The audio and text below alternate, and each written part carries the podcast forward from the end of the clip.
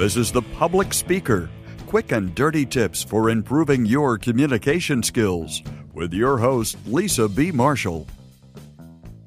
In part one of this three part mini series, I talked to you about Joe and Jen. Jen, a psychologist, and Joe, a professional salesperson. They each were interested in getting started in podcasting and they had a few questions.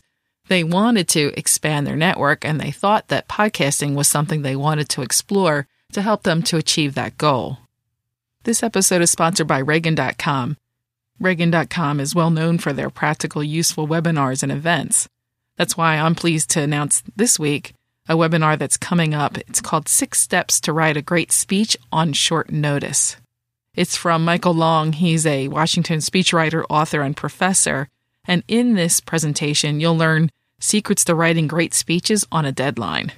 It includes how to structure a speech so that it's always ready to go, he includes six simple steps to creating an effective framework for any speech.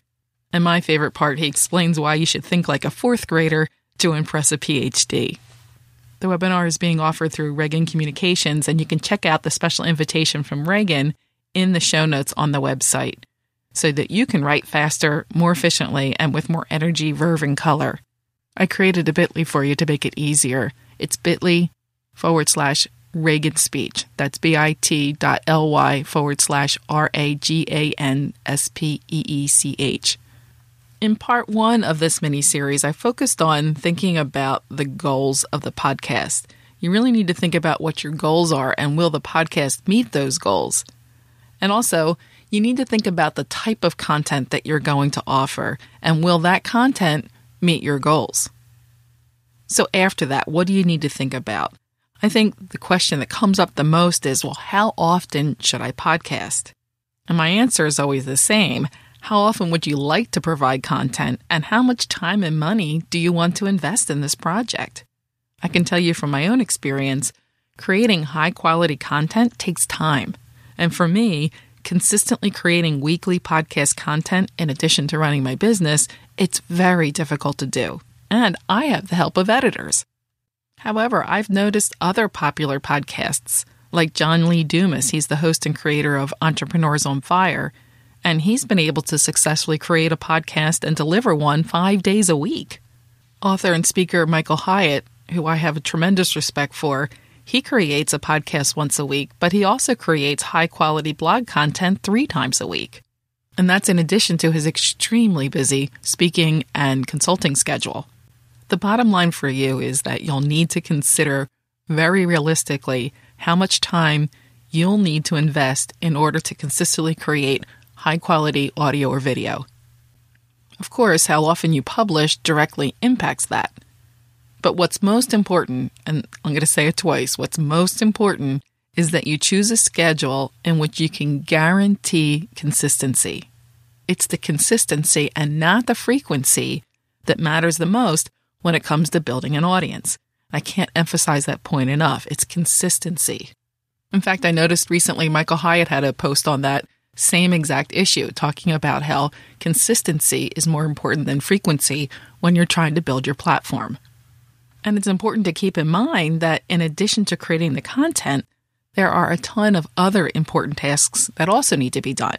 For example, there's scheduling and there's researching and there's preparing your topics and editing the text and editing the audio and finding and creating images, maybe creating teasers and finding advertisers and writing the advertisements and the metadata and developing promotions. It goes on and on. There's so much to do. You either need the time to do it yourself or you need to have the resources to get the help that you'll need. I recommend looking into things like Odesk, Elance, and TextBroker to help you find that help that you need. You can hire people who are experts at keywords and search engine optimization.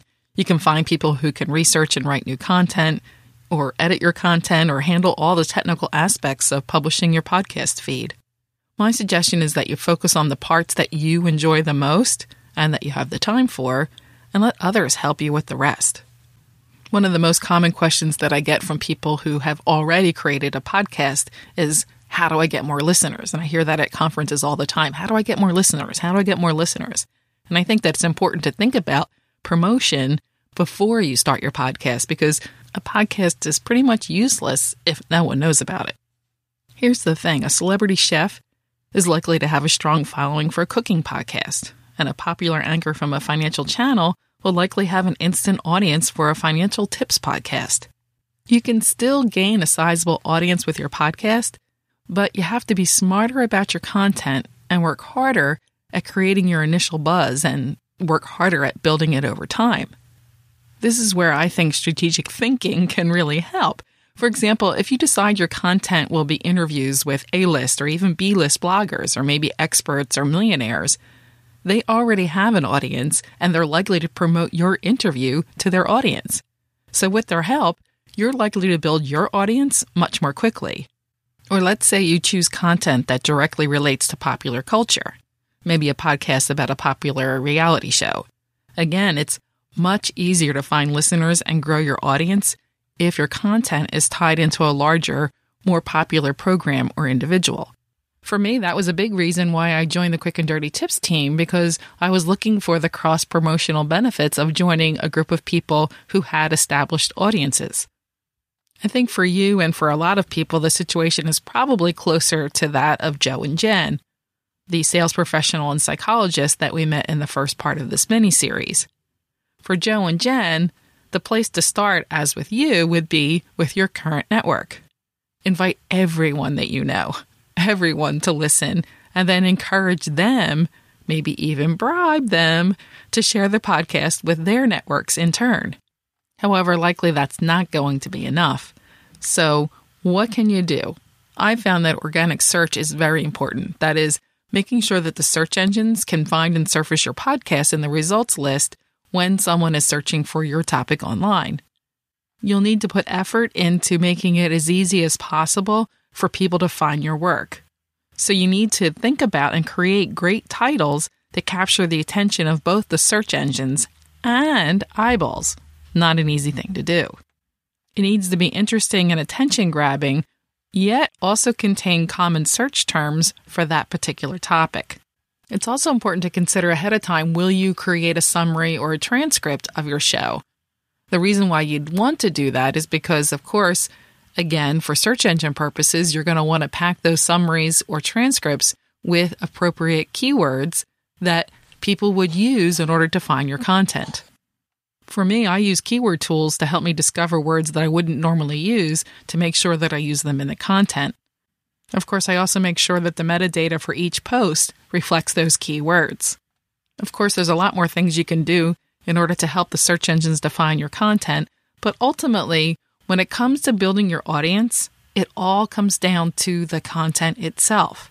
If the content is high quality and it's delivered in a format that the audience enjoys, and can easily be found by search engines, your listeners will tell other people about your podcast and it will grow naturally.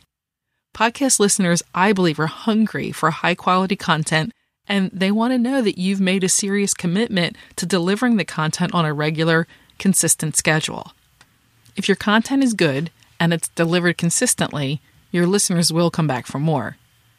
In part three of this series, I'll give you tips to help you maintain consistency and I'll talk about the equipment you'll need to get started, as well as an important business consideration that tripped me up when I first started podcasting.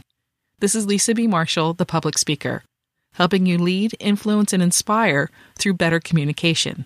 Your success is my business. I just wanted to do a quick shout out to the two podcasts that I mentioned in the show today. One, which is Entrepreneur on Fire, which is hosted by John Lee Dumas, and the other one is This Is My Life from Michael Hyatt.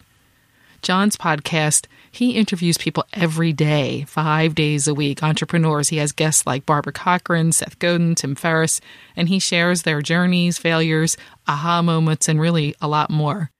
For your daily dose of inspiration, check out Entrepreneur on Fire. John's a great guy, and his podcast is awesome. Check it out, Entrepreneur on Fire. If you have questions about how to communicate better at work, leave a voicemail at 206 350 7970 or email publicspeaker at quickanddirtytips.com. Sign up for Lisa's newsletter or get information about speeches and workshops by visiting lisabmarshall.com. You can find a transcript of this show and links to connect with Lisa at publicspeaker.quickanddirtytips.com.